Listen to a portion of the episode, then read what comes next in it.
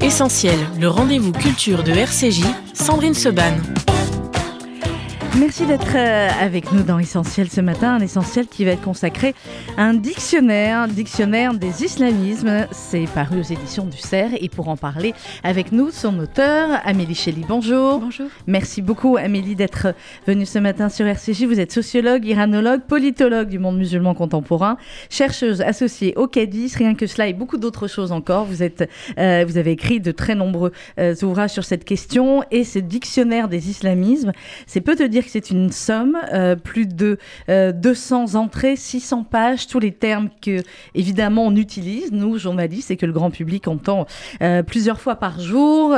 mais, eh bien, ce dictionnaire aide à rappeler, à poser un certain nombre de choses. C'est fait de manière, évidemment, extrêmement compétente, parce que vous êtes l'une des plus compétentes mmh. sur le sujet, mais c'est également extrêmement accessible au grand public. C'est important de, de, le signaler. Éric Delbecq, bonjour. Bonjour, Sandrine Seban. Merci beaucoup d'être avec nous. Éric, c'est vous qui dans une précédente émission de Pop Culture, euh, nous avait conseillé cet excellent dictionnaire des islamismes. Et donc, forcément, quand on s'est dit qu'on allait inviter Amélie, vous étiez plus que bien placé pour euh, être à, mes côtés pour l'interviewer. Et vous êtes, je le rappelle, Eric Delbecq, ancien responsable de la sécurité de Charlie Hebdo après l'attentat de 2015.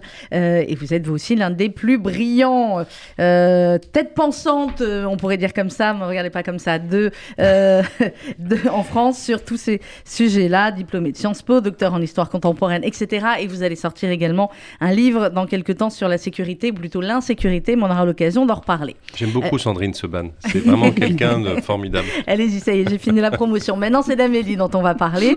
Euh, d'abord, avant euh, qu'on rentre dans ce, dans ce dictionnaire, Amélie, je l'ai dit, plus de 600 pages. Ne m'en veuillez pas, j'ai lu une partie. et, mais je pense que c'est quelque chose que je ne vais pas garder sur ma table de chevet parce que c'est un peu peut-être anxiogène, mais bien en évidence dans, dans la bibliothèque du bureau euh, parce que je pense que euh, bien tout bon journaliste devrait la voir et devrait euh, s'y référer. Vous, à quel moment, Amélie Shelley, dans votre parcours, dans votre jeune parcours, vous avez commencé à vous intéresser non pas à l'islamisme, et c'est ce que vous allez nous expliquer, mais aux islamismes alors, ça a commencé par, par l'Iran. Vous le disiez tout à l'heure, je suis iranologue. Et donc, d'abord, c'est un amour pour, pour la langue, qui, est arrivé. Puis progressivement, je me suis intéressée au rouage de la République islamique et puis finalement à l'idéologisation mhm. euh, de l'islam chiite. Donc au départ, je suis plutôt spécialiste, spécialiste du chiisme que du sunnisme. Et depuis 2011, on le sait, au-delà de la lecture sunnite chiite qui redéfinit le monde depuis qu'on fait les frais en fait de cette grande concurrence qu'on observe entre les Saoudiens et, les Iraniens, il y a eu le conflit syrien qui a commencé. Et du conflit syrien naît cette euh, redéfinition, cette revivification de la détestation du chiite qu'on appelle le rawafiz en fait chez les, chez les salafistes euh, sunnites. Et forcément, bah, c'est par ce pont-là que je suis arrivée. Euh, donc depuis 2011, j'ai commencé à, me, à m'intéresser au sunnisme et à ses idéologisations, qu'elles soient fréristes, qu'elles soient madralites, qu'elles soient peu importe le courant, mais qu'elles soient dans après, bien évidemment, il y a quelques euh, tendances qui sont idéologisées, j'entends bien idéologisées, non pas de la, issues de la religion mhm. traditionnelle et des rap qu'on connaît, euh, qui sont moins dangereuses, mais celles qui m'ont le plus intéressée étaient celles qui visaient directement euh, les chiites. Donc voilà par quel bout j'ai commencé à toucher euh, alors, ces questions. justement, on va, on va reprendre, j'ai envie de dire, non pas au début, parce que c'est il y a un petit moment, mais euh, par redéfinir certains concepts pour que nos auditeurs comprennent bien, même s'ils ont l'habitude sur notre antenne d'en entendre souvent parler. Chiite, sunnisme, chiite, sunnite, quelles sont les différences? Alors, il y en a énormément désormais, mais au départ, il n'y a de différence que politique. C'est un problème euh, de succession qui aura marqué le départ d'une séparation au, sein de l'Oumma, c'est-à-dire de la communauté des musulmans. Mhm. C'est euh, considéré comme l'une des premières fitnas, si ce n'est la première, c'est-à-dire la, dissension, hein, le, la, séparation, le fait de voir une sorte d'altération de l'unicité euh, au sein du monde musulman.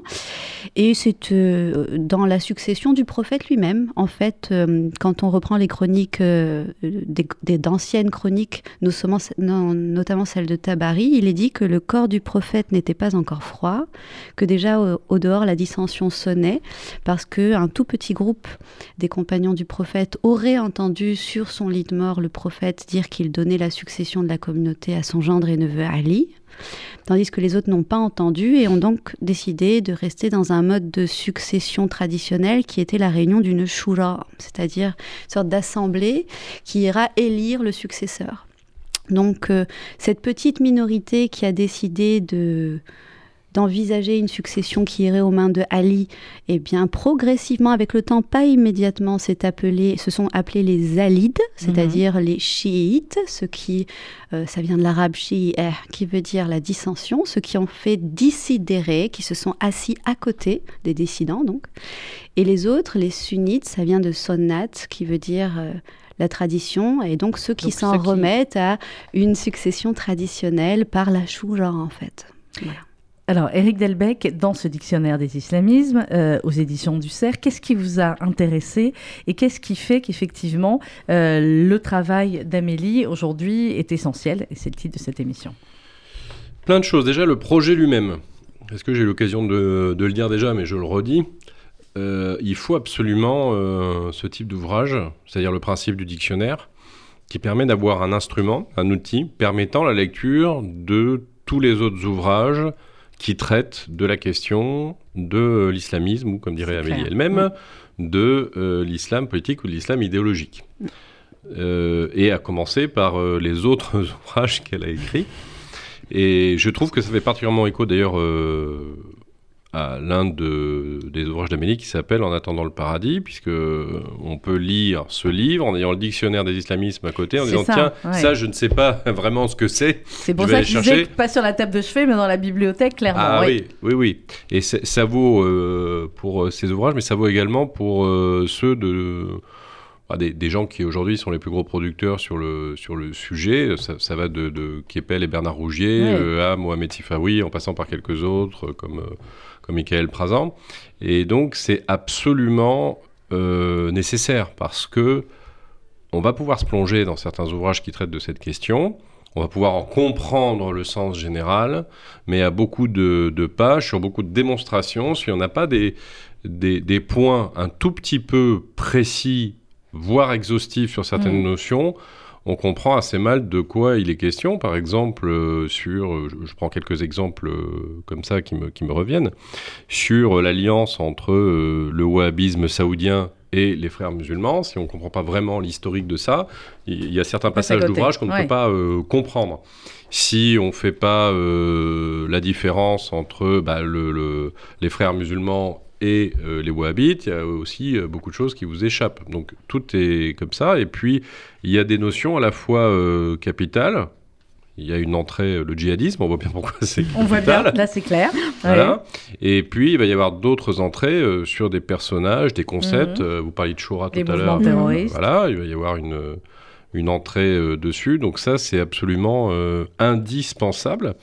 Et puis, il y a une clarification conceptuelle aussi, qui est euh, justement dans le pluriel du titre, dictionnaire des, islamismes, permettant euh, de comprendre à la fois qu'il est pluriel, mais qu'il y a une idée centrale qui, elle, est unique. Il y a une idée, j'ai envie de projet totalitaire.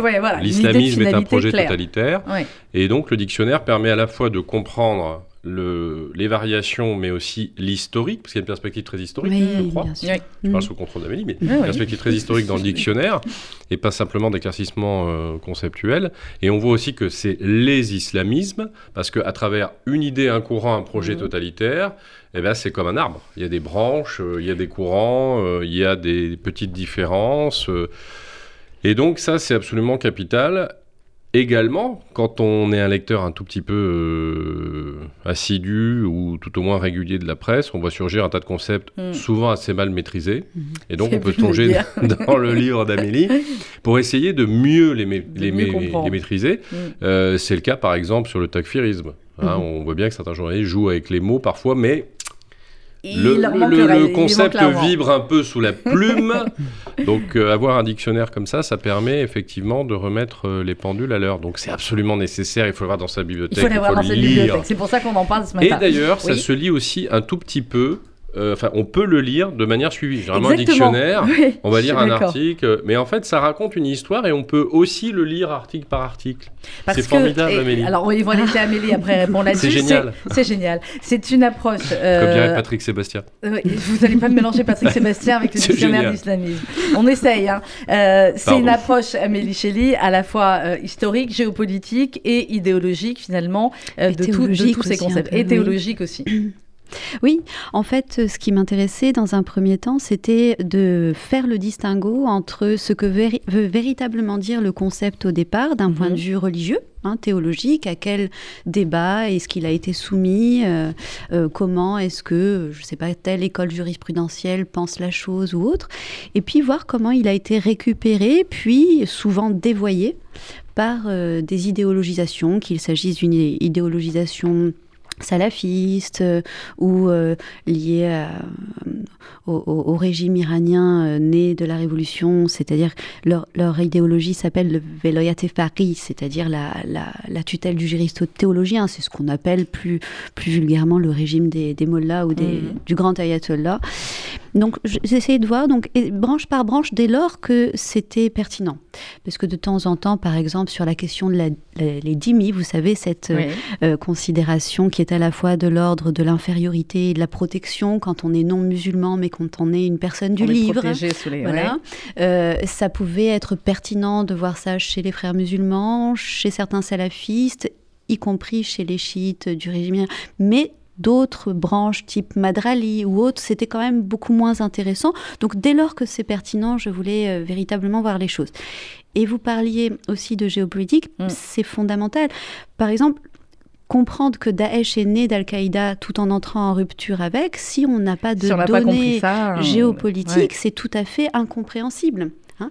Avec aussi, je me permets... Euh, J'étais très heureuse que ma maison d'édition m'ait suivi là-dessus. Ça m'a fait énormément de bien. Mais euh, dans l'islam, tout n'est pas qu'idéologisation, fort heureusement. Mhm. Et de temps en temps, on a quand même un certain nombre de concepts qui sont euh, très ésotériques, voire poétiques et éthérés. Et euh, j'ai pu souffler un petit peu entre les décapitations en ayant deux, trois petits élans lyriques parce qu'il fallait bien avec d'autres citations, effectivement. Alors, vous parliez d'Al-Qaïda et de Daesh. Justement, je voulais qu'on y vienne. Et euh, vous réexpliquer, alors évidemment très bien, dans ses entrées Al-Qaïda et l'entrée Daesh. Et au début d'Al-Qaïda, vous écrivez Al-Qaïda est certainement le groupe terroriste islamiste le plus emblématique, et ce notamment parce qu'il est devenu une franchise. Alors c'est ça qui est important aussi d'expliquer, c'est que, vous l'avez dit, Daesh est ensuite une émanation d'Al-Qaïda, j'ai toujours peur de me tromper, je fais attention, euh, et que euh, finalement, bah, à la fois ils ont des choses en commun, à la fois Daesh n'aurait pas été créé s'ils étaient d'accord sur tout avec Al-Qaïda. Oui, tout à fait. C'est-à-dire qu'en fait, pourquoi est-ce que c'est le plus emblématique? Parce que c'est Al-Qaïda qui incarne le passage à la pratique de quelque chose qui n'était jusqu'alors que théorique. C'est-à-dire mhm. qu'en fait, l'islamisme émerge véritablement dans les années 20 et atteint son point d'orgue d'un point de vue de l'influence doctrinale dans les années 70. Mais encore fallait-il qu'il y ait un, terrain où passer à la pratique.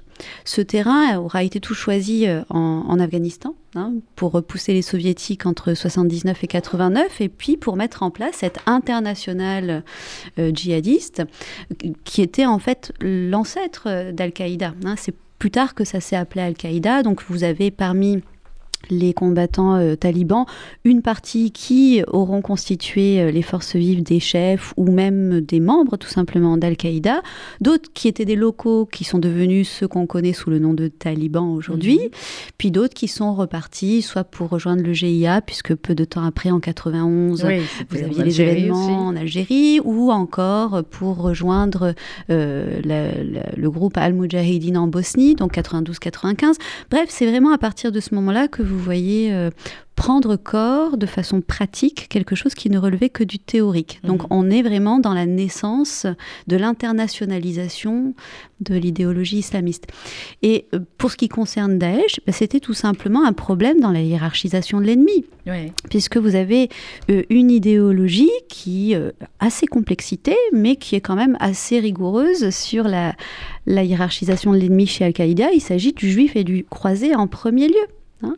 Euh, quand il s'est agi de se mettre à privilégier la cible euh, chiite en Irak, pour des, régions, des raisons qui sont absolument à la fois politiques intérieures et géopolitiques, puisque l'Irak a cette particularité de compter une légère majorité euh, chiite.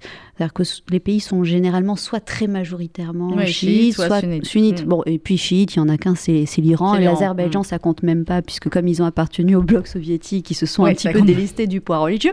Mais toujours est-il, vous avez une soixantaine de pourcents de, de chiites en Iran qui ont fait les frais d'une politique pro-sunnite euh, sous le régime de, de- de Saddam Hussein.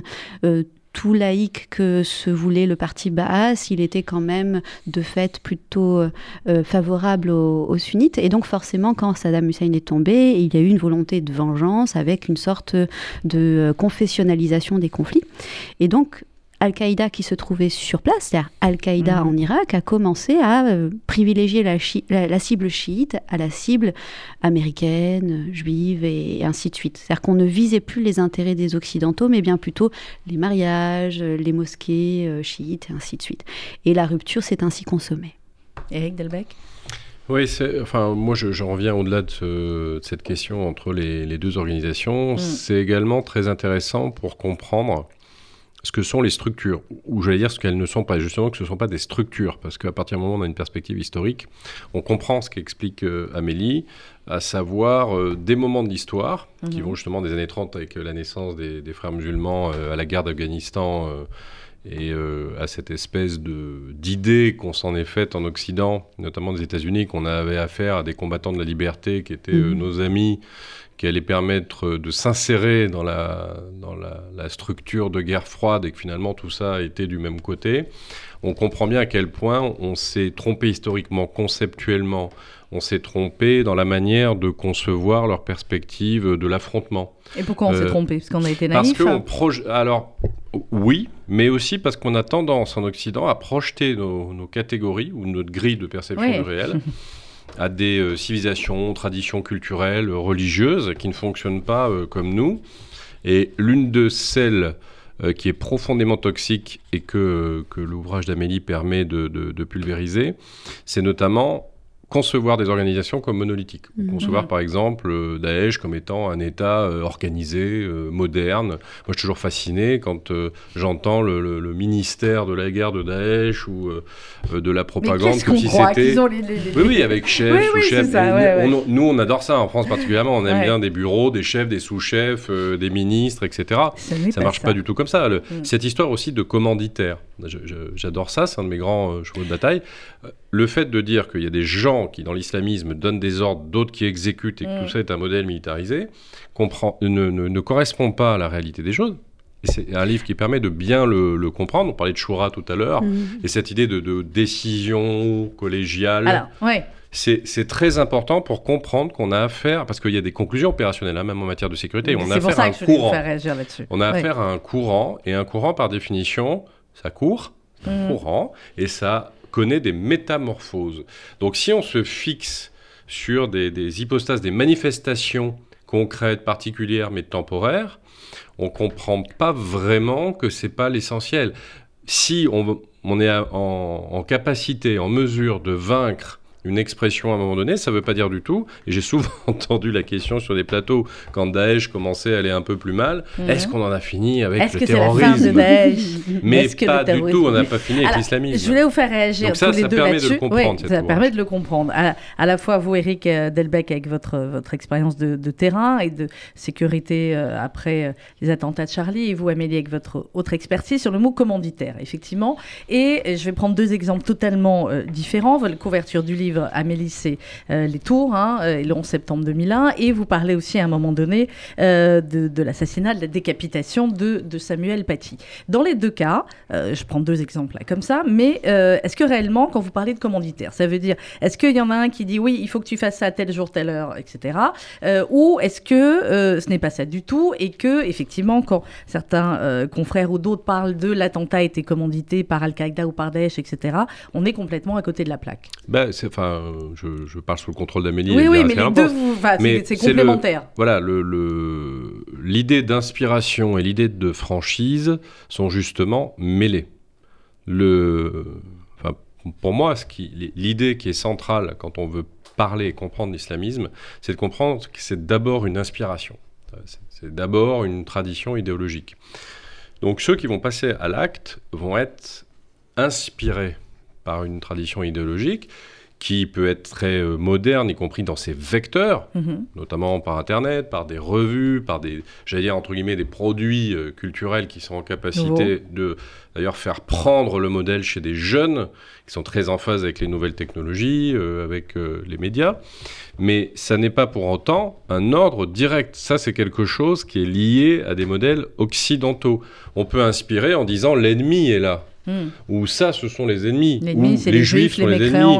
ou les croisés sont les ennemis. Après, sur les modalités opérationnelles, euh, c'est les circonstances.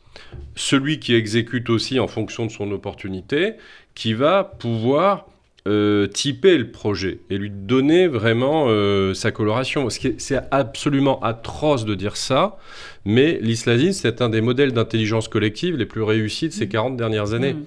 Donc c'est un ensemble de gens qui collaborent à un projet portifère. Amélie je vous répondre à cette question et je la complète. Euh, du coup, quand, euh, si on, se parle de, de ce qu'Éric Delbecq vient de dire, quand ensuite Al-Qaïda ou Daesh revendique, ça veut dire quoi? Alors, il y a eu aussi une date qui était absolument fondamentale, c'est euh, la prise de parole, une des prises de parole de Al-Adnani, qui était le porte-parole de Daesh, mhm. et qui aura parlé pour son groupe et qui aura procédé à une sorte de révolution dans, dans les maudits opérandis du terrorisme islamiste, mais qui auront euh, finalement passé aussi, du fait de leur efficacité et euh, de leur caractère peu coûteux, dans d'autres groupes euh, djihadistes.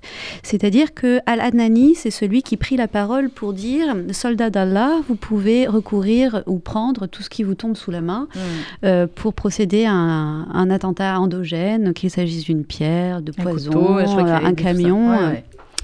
Et en fait, c'était une façon de, a, priori, halaliser finalement mhm. la, prise d'acte, enfin le, passage à l'acte, euh, de sorte que pas besoin qu'il y ait euh, finalement de, coordination avant le passage à l'acte, euh, ce serait de toute façon reconnu. Donc ça, c'était vraiment Daesh au départ, mais comme c'est effectivement très efficace à plusieurs égards, d'abord parce que ça confère une responsabilisation, une responsabilité mmh. aux agents, et puis ça vient aussi flatter l'ego, il hein, ne faut pas dire le contraire, surtout ça vient constituer moins de maillons dans une chaîne et donc ça échappe beaucoup plus aisément au service de renseignement. Hein, tout simplement. Donc c'était extrêmement efficace et c'est progressivement passé euh, finalement dans d'autres groupes euh, djihadistes. Hein. On, se rend compte que finalement le, réflexe de la prise de décision individuelle, personnelle, alors attention, hein, n'allons pas confondre les choses avec la question du loup solitaire, mmh. parce que la personne, avant de prendre la décision, elle a forcément été en contact, été influencée. Donc on le redit, le hein loup solitaire n'existe pas. Ça n'existe absolument pas. Et puis même au-delà de ça, vous avez les questions de logistique qui ne mhm. peuvent pas se passer seules. D'où les points de conjonction qui sont absolument évidents et pertinents entre le grand banditisme en règle générale et les idéologies terroristes. Parce que pour passer à l'acte, il vous faut des planques, des voitures, des téléphones portables, et ainsi de suite. vu dans les, dans, les, dans les procès récents, que ce soit euh, Charlie Hebdo, Hypercacher ou le, Bataclan en ce moment. D'où euh, un certain nombre de figures qui sont absolument centrale. On pense notamment à Salah qui aura fait le point de jonction justement entre le grand banditisme, le salafisme et puis malheureusement aussi entre euh, Bruxelles et Paris. Hein. Alors, euh, sur, euh, sur Daesh, euh, vous dites également, surtout après 2014, bien, ils ont aussi commencé à procéder par affiliation comme Al-Qaïda et d'autres se sont aussi rattachés à. elles étaient avant rattachées à Al-Qaïda et elles ont prêté ensuite allégeance à Daesh. Et on va parler aussi un petit peu de, l'Afrique et de Boko Haram, du coup. Mhm. Oui, alors Al-Qaïda, vous avez deux sortes de, groupes. Vous avez les groupes membres, c'est-à-dire mhm. ceux qui portent euh, le titre Al-Qaïda dans leur appellation, par exemple ACMI, Al-Qaïda au Maghreb islamique, ACPA, AXI, peu importe. C'est des déclinaisons. Ce sont des déclinaisons et ce sont en fait des groupes qui sont structurés par Al-Qaïda avec des membres d'Al-Qaïda, des fonds d'Al-Qaïda et des mhm. armes qui appartiennent à Al-Qaïda. Et puis vous avez des groupes dits affiliés, c'est-à-dire, mhm. par exemple, ils ont une cause euh, locale et puis vient un moment où il manque d'hommes, d'armes, de fonds, et donc il prête allégeance. On va, s'affilier. Euh, il prête allégeance à, Al-Qaïda, et Al-Qaïda donc leur transfère tout ce dont ils ont besoin, mais euh, en échange, plus tard, quand soit ils seront venus à bout de leur cause, soit il y mm. aura une sorte de temps mort dans la lutte pour leur cause, ils devront aussi servir la cause al-qaïdienne. Donc euh, Daesh ne fonctionnait pas comme ça. D'abord parce que Daesh n'avait pas vocation à euh, quitter le territoire syro-irakien. Et voire même, Daesh n'avait pas euh, pour vocation de s'internationalité du point de vue du discours et de la propagande. Mhm. C'est-à-dire que c'était un problème qui était irako-irakien au départ, même pas syrien. et vous le rappelez même dans le hein nom finalement de Daesh, c'est l'acronyme et la, la, fin, le che c'est Cham, donc c'est la ce qu'ils appellent la Grande Syrie. Il y a un certain nombre de paramètres qui auront fait qu'on a dû finalement internationaliser les choses. D'abord parce qu'il y a aussi euh, l'immixtion, de leur mhm. point de vue c'est considéré ainsi, hein, une ingérence, une immixtion euh, de la coalition dans les affaires syro-irakiennes et donc, euh, il a fallu donc punir finalement euh, la coalition en venant prendre leurs jeunes et puis aussi en les affaiblissant, en allant toucher leur économie, leur tourisme et puis euh, en, injectant une bonne dose de, terreur finalement dans la population. Bref, au départ, ça n'avait pas pour vocation de, de s'étendre et puis progressivement, comme Daesh aura eu, enfin aura eu le mérite de ce tour de force que de euh, finalement euh, proclamer, autoproclamer un califat, chose que Al-Qaïda n'a jamais fait. Alors attention, c'était pas dans, ça n'était pas étranger au projet d'Al-Qaïda. C'est-à-dire Al-Qaïda envisageait aussi un califat, mais sur le très long terme. Et il y avait aussi un autre problème, c'est que les trois têtes d'Al-Qaïda n'étaient pas d'accord sur le lieu où instaurer le, le, califat. Ben Laden voulait le mettre dans le Caucase, Zawahiri, l'actuel leader d'Al-Qaïda en Égypte, et le fondateur euh, d'Al-Qaïda, enfin de l'ancêtre d'Al-Qaïda, Abdallah Azam, c'était en, Palestine. Hein. Donc, pour toutes ces raisons, c'était considéré comme une sorte de terminus idéologique, mais pas une euh, impérieuse nécessité euh, sur le tout court terme. Euh, donc, quand vous avez Abu Bakr al-Bardadi al-Quraishi, celui qui a pris ensuite le nom de al-Quraishi, qui, qui prend la parole à Mossoul en 2014 et qui dit Je réinstaure le califat, bah, ça a donné un petit peu d'évocation à pas mal de gens. Ah, et puis, Boko Haram le premier, puis finalement c'était un petit peu compliqué, donc ils ont prêté allégeance hein, dans la foulée euh, à Daesh, puis ensuite d'autres ont commencé à... Alors attention, il ne faut pas confondre, ce que souvent on me pose la question, et ça c'est une erreur, les talibans n'ont pas créé de califat, hein. mhm. c'est un émirat, c'est très différent, si vous voulez je répondrai à la question si elle vous intéresse. Mais oui, on y reviendra peut-être après, mais je fais une digression. Euh, Eric Delbecq, vous qui êtes confronté aussi au, quotidien depuis des années, parfois à des, à des terroristes ou à des mouvements terroristes, qui vont se revendiquer d'un tel ou d'un tel, est-ce qu'eux-mêmes connaissent bien finalement les différences ou est-ce que aujourd'hui l'endoctrinement des jeunes, que ce soit en France ou ailleurs, en Belgique notamment, je sais que vous avez beaucoup travaillé là-dessus euh, aussi Amélie, se fait euh, sur des bases tellement simplistes qu'ils voilà, ils vont se revendiquer de l'islamisme en manière générale, mais ils font pas la différence entre Daesh, Al-Qaïda ou d'autres? Bah, effectivement, tout dépend du type de population dont on parle. Mm. C'est-à-dire qu'il y a très très loin, hein, intellectuellement, psychologiquement, euh, culturellement, de Hassan al-Banna, euh, Saïd Koub euh, ou Abdallah Azam aux jeunes qui aujourd'hui vont se s'investir ou s'enrôler sous le drapeau de Al-Qaïda ou Daesh. Euh, on n'a pas du tout affaire aux mêmes gens. Voilà. voilà.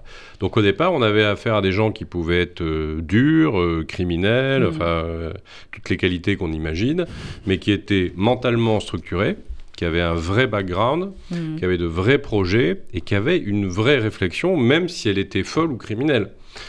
Aujourd'hui, on a des gens, euh, et si vous lisez les, travaux de pédopsychiatres comme euh, Maurice Berger, vous vous rendez compte, qui manquent de structure mentale, de colonne vertébrale, euh, tout simplement, et donc qui ne sont pas de toute façon en capacité de comprendre des subtilités euh, idéologiques ou organisationnelles. D'ailleurs, que C'est pour ça que le message, l'évolution de des modes opératifs. Ouais. dont parlait Amélie va de pair aussi avec le niveau euh, des gens. On n'en Oui. est plus à, on en est plus à l'élite léniniste euh, islamisée de On, on en est aux influenceurs et de musulmans sur Oussama bin TikTok. Exactement.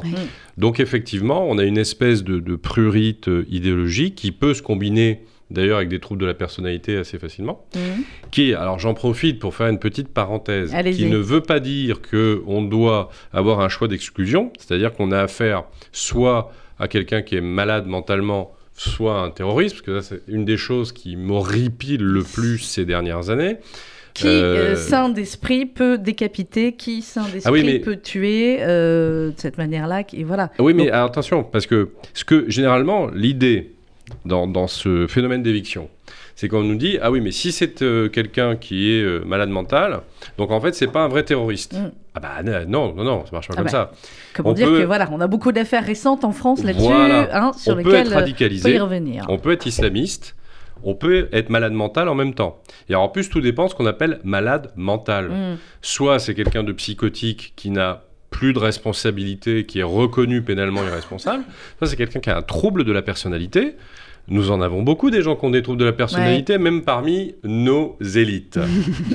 même parmi nos hommes, nos femmes politiques, nos journalistes, nos académies. Allez, allez-y, euh, allez-y.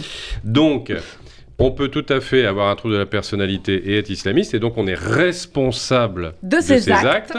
Donc, bien évidemment, ça reste des islamistes. La seule et bonne question dans ces cas-là, c'est pourquoi ce discours-là, ce courant idéologique qui s'appelle islamisme, va servir d'inspiration à un type qui a des problèmes euh, mentaux, et pourquoi au lieu de dire euh, au nom d'Allah, il dit pas au nom de Napoléon, ou il se prend pas pour Charlemagne. Donc, Ah c'est bien qu'il y a des... Il y a euh, quelque chose. oui, Ouais. non, mais c'est bien Eh qu'il oui, y a non, est d'accord. des, des- corrélations. Donc, pour fermer le, ce Le dossier, dossier-là, on va en ouvrir un autre. là. voilà, et, et- et parler des, des jeunes aujourd'hui, oui, il y a quelque chose qui est vraiment du low cost idéologique, Ouais. et on le comprend mieux. On comprend mieux pourquoi l'islamisme euh, vient euh, triompher sur des esprits comme ça, qui sont un tout petit peu euh, précaires, si on comprend effectivement toutes les autres multiples carences, et si on comprend aussi les erreurs Mhm. que les pays occidentaux euh, ont connues et la dévalorisation d'un certain nombre de principes qu'ils ont eux-mêmes opérés.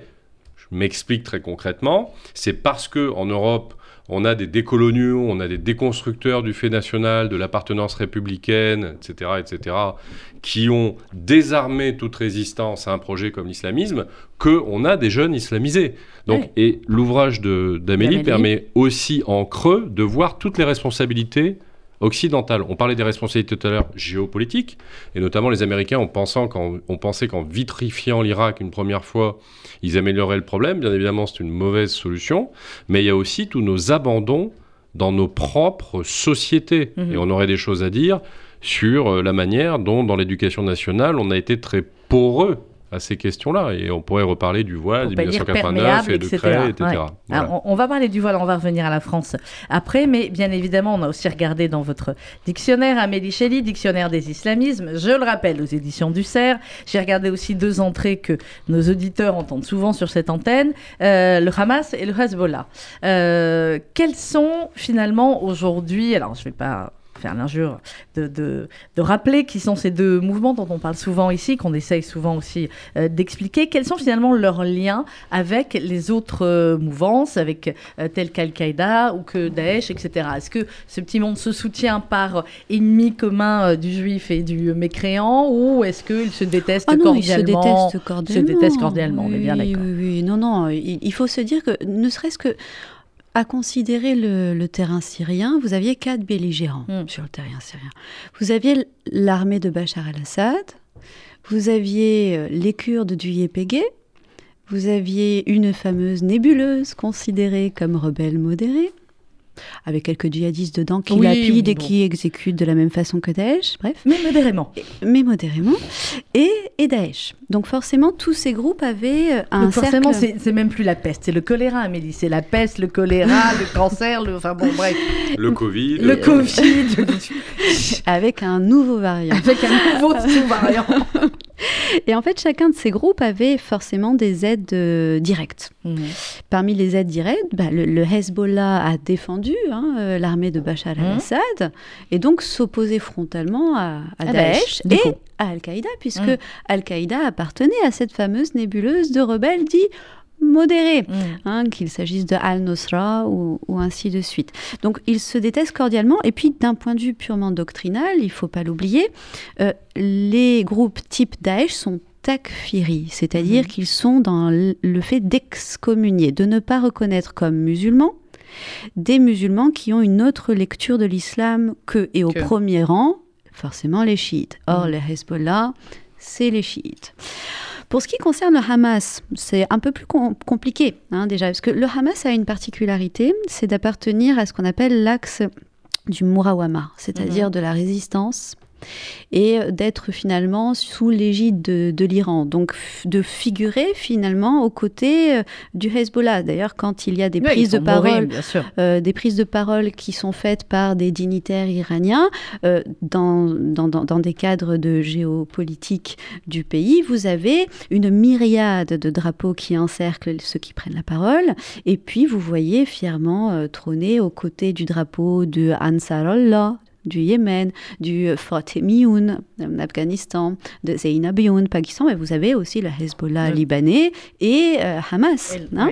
Donc le Hamas a cependant une particularité, c'est que euh, parmi tous ces drapeaux, j'en ai cité que quelques-uns, mais il y en a plus, ce sont des milices chiites, tandis que Mhm. le Hamas, ce sont des sunnites. Sunnites.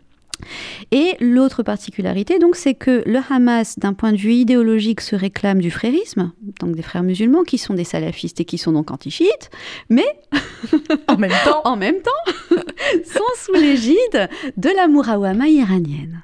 Hein, parce qu'il s'était agi aussi d'une guerre des dollars hein, entre le Qatar, entre l'Iran, pour avoir euh, finalement sous son aile le Hamas, parce que c'est le point de jonction des caméras du monde en matière euh, de géopolitique aussi. bah on Tout simplement, c'est-à-dire qu'en fait, ça contribue à quelque chose qui n'est plus simplement un élément de géopolitique, mais qui constitue en soi un soft power. C'est-à-dire l'antisionisme, aujourd'hui, c'est un soft power de Et, premier et- ordre. et la cause palestinienne peut être euh, finalement ce qui va unir euh, tous ces mouvements qui pourtant ont des, des intérêts contraires, Oui. mais euh, qui peuvent à chaque fois se revendiquer de la cause Mais si je, palestinienne si je comme puis me problème permettre, ultime. si je puis me permettre, le plus haut degré de, euh, de spectacle politique à cet égard, c'est quand même la Turquie qui reconnaît Bien sûr. Israël et qui investit le plus euh, farouchement euh, le rôle de, de, de- de- justement critique à l'égard d'Israël, de défense à l'Aqsa après, euh, après Sainte-Sophie, quoi. Oui, hein. c'est bah, ah, bah ça oui, le discours. Alors, il y a- l'entrée à l'Aqsa aussi, il y a l'entrée euh,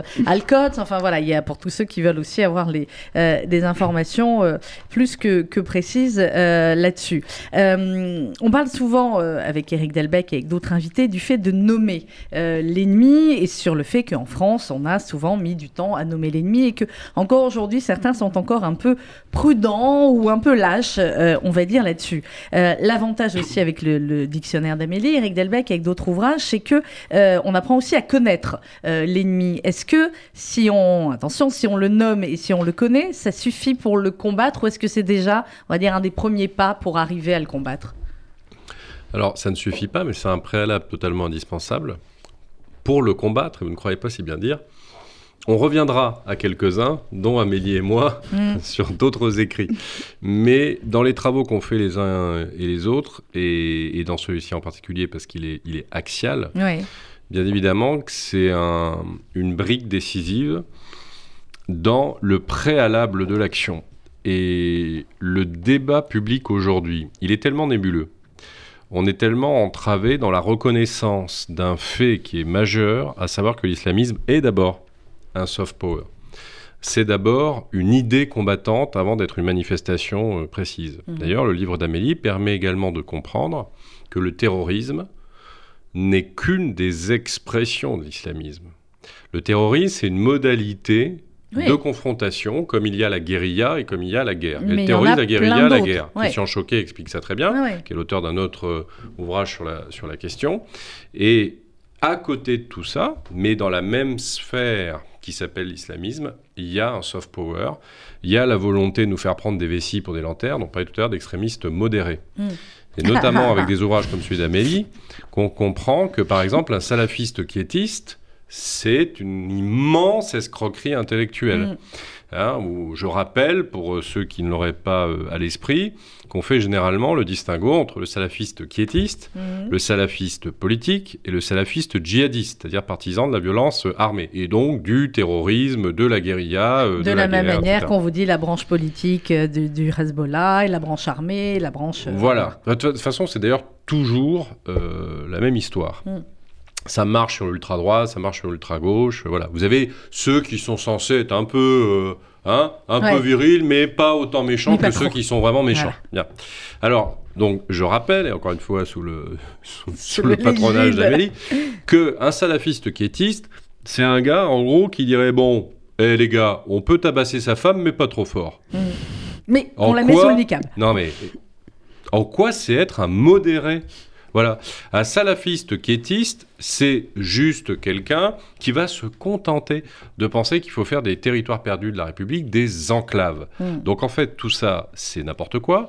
Et un salafiste quiétiste, en fait, c'est un salafiste politique. Donc si on devait faire une séparation, on dirait des salafistes politiques, soit qui sont enclavistes, c'est-à-dire faut bunkériser des territoires, soit qui vont participer aux élections locales. Mais c'est des salafistes politiques, donc le quiétiste, il vient se fondre là-dedans.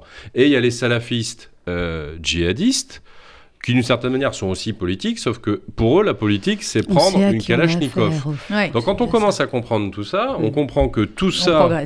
c'est euh, une même galaxie, que ce qui est important dans la, dans la terminaison, c'est salafiste, euh, éventuellement politique ou djihadiste, que c'est un projet qui est profondément totalitaire. Et alors ce qui est merveilleux dans tout ça, c'est qu'on fait, d'où l'idée que avec ce genre d'ouvrage, on commence un combat intellectuel qui est le préalable au combat de l'action, c'est que ces méthodes-là qu'on redécouvre avec Amélie, ça a quand même une mémoire. C'est-à-dire que la distinction entre un soft power et un pouvoir violent ou des techniques de rue, ça portait un nom. Ça s'appelait le fascisme en Italie et ça s'appelait le nazisme en Allemagne, parce que tous les modes finalement euh, d'action, tous les vices intellectuels, les logiques euh, idéologiques, elles sont, et c'est pas pour rien si Hassan al-Banna était un, un admirateur de, de Mussolini et de, Nazi, et de Hitler, Mm. elles sont imprégnées euh, des modes d'action nazis et oui,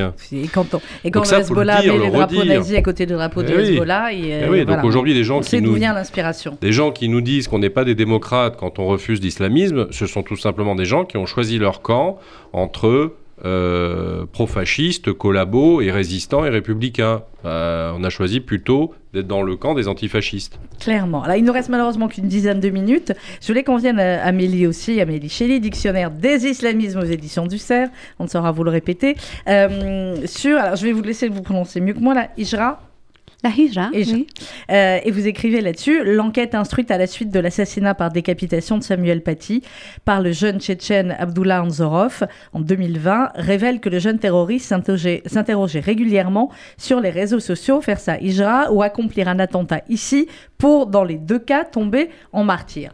Euh, c'est aussi évidemment tout un questionnement auquel la société française fait face et d'autres également, on l'a dit en Belgique et ailleurs, entre euh, ces jeunes, là en l'occurrence était tchétchène, mais ça arrive à des jeunes français euh, aussi, qui euh, choisissent ou vont aller, donc c'est ça faire la hijra, c'est partir Mhm. en, en territoire, euh, en l'occurrence en Syrie, commettre des, euh, des attentats ou soutenir ou faire des attentats euh, sur leur propre sol. Mhm. Alors, la hijra, c'est le mot français égir. hein, c'est Mhm. de là que, que démarre le calendrier musulman, par exemple. C'est à partir du moment où le prophète a, a dû, a été chassé de la Mecque et s'est retrouvé à, à Médine. Hein. Euh, donc, traditionnellement, c'est le fait d'immigrer. Tout Mhm. simplement. Maintenant, il y a une récupération de ce concept qui est traditionnellement islamique, dans des cadres islamistes. C'est-à-dire que progressivement, ça devient soit une obligation du musulman à se rendre sur une zone de combat, et c'était là toute l'interrogation d'Abdullah Hanzorov. C'est d'autres, hein, Ou alors, dans certains autres courants, comme notamment le courant madralite, qui est très intéressant, c'est une sorte de wahhabisme de palais euh, qui est euh, absolument anti-révolutionnaire. C'est pour mhm. cette raison qu'ils sont les ennemis privilégiés des frères musulmans, qui par définition sont des islamistes révolutionnaires, qui disent il vaut mieux toujours vivre dans un pays musulman injuste que dans un pays non musulman qui serait juste. Et, donc forcément, la hijra devient euh, l'injonction la, plus impérieuse, la plus mhm. importante. Mais là, il ne s'agira donc pas de se rendre sur un territoire où se déroule le djihad, c'est-à-dire euh, la lutte armée, mais bien plutôt dans un, dans un État musulman. Hein. Et les madralis, vous en avez pas mal en France pour la simple et bonne raison que euh, tout saoudien que, que, puisse être ce courant, vous avez une très très très grande figure du madralisme, le cheikh Ferkous, qui se trouve en Algérie. Or, nous savons, notre émigration musulmane est très largement algérienne. C'est une des raisons pour lesquelles nous avons aussi beaucoup de madralis. Et le problème, il est aussi sécuritaire, contrairement à ce que vous pouvez spontanément penser du fait de ce que je viens de vous dire. Mhm. C'est parce qu'en fait, avant de faire votre hijra, au moment où vous commencez à adhérer à la thèse Madrali, ben, c'est pas du jour au lendemain que vous allez partir. Non. Ça va prendre un, mois, deux mois, un an, deux ans, le temps de trouver les fonds, le courage, l'énergie, les contacts. Sauf qu'en attendant, c'est l'idéologie, très honnêtement, hein, de toutes les analyses que j'ai pu faire, c'est celle-là qui est la plus anti féminine, enfin anti-femme. Bah, justement, j'allais vous poser quasiment la, la, question C'est la plus euh, abjecte concernant la considération de la femme, ce sont vraiment les madralis. Donc en attendant, bah, la personne, le temps qu'elle est là, si c'est en mois, si c'est en année, eh bien, elle sera un relais malgré elle peut-être, de diffusion d'une idéologie qui continuera par morceaux de proliférer sur le territoire français avant que cette personne procède à sa richa. Et Eric Delbecq, un mot. Et après, évidemment, j'allais vous demander, Amélie, pour conclure, même si ça nécessiterait une émission entière, et les femmes dans tout ça. Mais et vous, Eric et les femmes dans tout ça Non, pas vous, ça sera pour Amélie. Donc moi, c'est quoi vous, sur, sur ce cheminement, en fin de compte, de certains, et vers la, vers la Hijra, vers la, vers la Syrie, vers... et c'est moi ou ces années, et, ça revient à ce que vous disiez au début du livre, Amélie, euh, dans votre notice, où vous parlez d'un, euh, de votre échange avec un aumônier dans une prison, et de quelqu'un qui s'était radicalisé, et euh, évidemment la fameuse takia employée parfois à tort et à travers, parce que c'est moi ces années, etc. Vous qui êtes plus de, du côté du service des renseignements. Eric Delbecq, c'est ça aussi le but, c'est d'arriver à les, à les repérer et à les voir avant qu'ils bah, qu'ils ne commettent les actes. Oui, mais effectivement, c'est de plus en plus compliqué. Déjà parce que le nombre de cibles potentielles, euh, entre guillemets, est très très grand et qu'on a des services de renseignement qui ont des moyens limités. Et dans le mm. cadre de, de, ce que sont leurs moyens, ils font déjà énormément. Donc c'est bien pour ça que la conclusion opérationnelle qu'on peut en tirer, qui est la plus, la plus grande, la plus importante, c'est que les services de renseignement et de sécurité ne peuvent pas aujourd'hui régler la question de l'islamisme. Alors qui peut la régler? Eh bien, On la réglera tous ensemble. Je, je prends souvent un, un, exemple très concret. Aujourd'hui, certes, un service de renseignement peut détecter quelqu'un dont on, qui est radicalisé, qui pourrait sombrer dans la violence, mais euh, l'éducation nationale, un service social, une entreprise mmh. peut le faire. Euh, parce que à tout le monde est ouvert la possibilité de détecter et d'alerter. Et dans certaines organisations, privées, publiques, on, peut mettre euh, en œuvre des procédures de détection et qui, j'insiste, ne sont pas des procédures de délation. délation voilà. Et cette détection permet de relayer euh, le travail que peuvent faire des services de sécurité. En plus, moi, je trouve ça particulièrement sain et démocratique, parce que ça ne veut pas dire qu'on a une société qui est prise en main par ces services de renseignement et de sécurité, mais qu'on a une société avec des citoyens qui sont actifs et qui mhm. veulent défendre un modèle qui s'appelle la République. Oui, mais pour tout cela, on en a souvent parlé, vous et moi, en antenne, c'est aussi une mentalité, et on se réfère souvent à ce qu'est la mentalité ou l'éducation ou la formation en Israël, où chaque citoyen, effectivement, s'il voit un mm. sac qui n'a rien à faire dans la rue, va euh, savoir quel est le bon comportement à les prévenir, etc. Alors, euh, oui, mais il y, a une petite, il y a une petite différence entre les deux c'est que Israël est un pays qui vit en situation Oui, de, de, guerre depuis sa confrontation création, permanente. avec des Mais ce que je gens veux qui ont dire, c'est fait que là, tous, voilà, etc. et que là, effectivement, il y a une mais- tension encore complémentaire. Oui, Nous, on n'en est pas euh, là, parce qu'il faut aussi remettre les choses en perspective. Mm. Certes, le terrorisme... euh, mais on n'a pas ces réflexes, malgré tout ce qui s'est passé en France. Non, mais ce que je veux dire par là, c'est que, un, on ne les a pas, c'est vrai, mais qu'il y a un, un deuxième point qui est encore plus pénible Mm. et qui, n'existe pas en Israël, c'est-à-dire que en France, on doute en permanence de la pertinence de notre modèle, et Oui. vous avez un tas de gens qui vous expliquent que euh, euh, la République est une chose finalement qui n'est pas si terrible que ça, et qu'il faut arrêter en permanence de vouloir défendre des valeurs qui, euh, tout compte fait, euh, sont peut-être à déconstruire. Hein, et c'est l'idée de la cancel culture, il faut se battre la coulpe en permanence. Donc comment expliquer à des gens, à des individus qui sont des citoyens, qu'il faut défendre un modèle, ses valeurs, ses attentes, ses espérances, alors que vous avez une bande de guignolos qui, toute la journée, vous explique qu'il faut tout déconstruire, parce que finalement, il n'y a pas de radicale différence entre notre régime et des régimes infects et totalitaires et, Et une autoritaires. Eh cette ben, ça se voit qu'ils n'ont jamais vécu dans ces pays-là. Et tous les gens aujourd'hui qui font l'apologie de un tel ou un tel, ou qui par exemple nous expliquent pour euh, changer de sujet Mm. que la Chine n'est pas un régime totalitaire, eh ben, on leur conseille d'aller voir open. comment les Tibétains ou le Falun Gong ou les Ouïghours, Ou les Ouïghours. qui eux sont musulmans, sont traités. Donc au bout d'un moment, il faut en finir un peu avec ça. Et c'est ça notre problème, c'est qu'on a du mal à défendre de manière décomplexée, décontractée nos valeurs, en disant vous voulez aller ailleurs, vous trouvez que c'est très très moche ici, allez-y, on ne vous retient pas, vous verrez, vous reviendrez nous en parler. Ah non, c'est vrai, vous ne pourrez Vous pas pas revenir. nous en parler. Voilà, clairement. Alors, dernière question. Euh, Amélie, même si ça nécessiterait une émission euh, entière, j'allais dire donc, et les femmes dans tout ça, évidemment, il en est question euh, dans, le, dans le livre, et, et les femmes françaises musulmanes, j'ai envie de vous demander, dans tout cela, encore plus, qui sont malheureusement souvent, eh bien, soit victimes, soit, coupables, mais enfin, il y a beaucoup, beaucoup de choses différentes aussi sur les femmes à dire et l'islamisme, et les islamismes. Oui, euh, donc pas, pas vraiment l'islam, puisqu'en fait vous avez quand même quelque chose de très très marginal hein, concernant euh, les femmes dans l'islam. Euh, marginal la proportion des femmes qui revendiquent euh, qu'on se voile absolument. Donc ça c'est vraiment quand on est atteint par euh, soit totalement, soit partiellement une idéologie islamiste. Donc euh, oui, la question de la femme, elle est euh, absolument fondamentale et elle n'est pas forcément toujours à situer du côté victimaire. hein. Mhm. Euh, ça, on, on s'en est bien rendu compte. Prenez pas mal d'exemples comme celui de la fiancée d'Amédi Koulibaly. C'était elle qui était plus radicalisée que lui. Exactement. Plus encore, le certaines premier- conversions de femmes qui entraînent d'autres conversions. euh, Oui. ouais. Tout à fait, mais le- il y a aussi, le- je pense, la, la première femme djihadiste européenne, c'était une euh, Belge Oui. de Charleroi qui s'appelait Muriel de Gauque. Euh, c'était absolument intéressant parce qu'elle s'est donc convertie et elle a regardé son marocain d'époux en se disant, mais en fait, tout ce que je lis dans le Coran, je le retrouve pas chez mon époux, allons divorcer. Elle s'est donc mariée avec quelqu'un euh, qui appartenait à une même mouvance pro-Al-Qaïda euh, qu'elle. Mhm.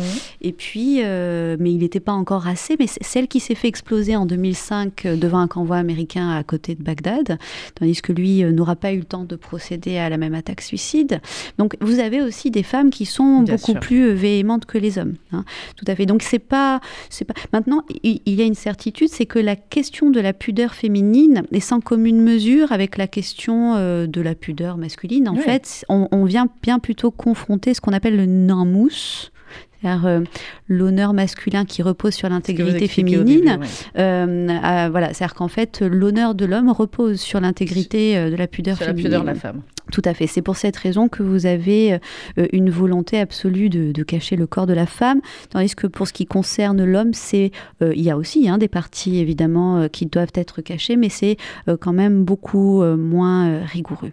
Enfin, ils- fait. ils n'iront pas tuer un frère parce qu'il a un, un décolleté un peu trop. Voilà. Alors normalement c'est les poils, hein, c'est les poils. C'est les poils, C'est-à-dire qu'en fait si vous vous épilez, vous pouvez vous mettre tout nu normalement. Enfin, c'est- Très bien. si on Bah, écoute, écoute les- on, va, on, va au moins, on va au moins terminer avec un sourire là-dessus. Mais effectivement, il y a beaucoup de choses euh, à dire euh, également. Euh, merci beaucoup, euh, Amélie Chélis, ce dictionnaire des islamismes. C'est aux éditions du CERF. Une très bonne maison d'édition, n'est-ce pas, Eric Delbecq? On devrait Oh, je- sortir ça un autre semble, livre ça me dans semble, ça me quelques semble, instants. Dans quelques instants. Instants, dans quelques jours, et on en reparlera. Un livre à se procurer euh, absolument et, et à lire, soit bah, du- d'une traite, 600 pages hein, quand même, 200 entrées, soit à garder dans la bibliothèque, effectivement, pour pouvoir avoir toutes les bonnes références. Merci Ça beaucoup, tout seul. Eric Delbecq. Ça se lit tout Ah, seul. attendez, Enfin, avec c'est un cerveau long à aussi. lire, Ah mais long à lire. imaginez à écrire. Ah bah j'ose même pas imaginer combien de temps. Bah, la- Vous êtes toute jeune Amélie, mais c'est l'œuvre Oh. d'une vie quasiment. Bah si. euh, On est épuisé d'avance, nous.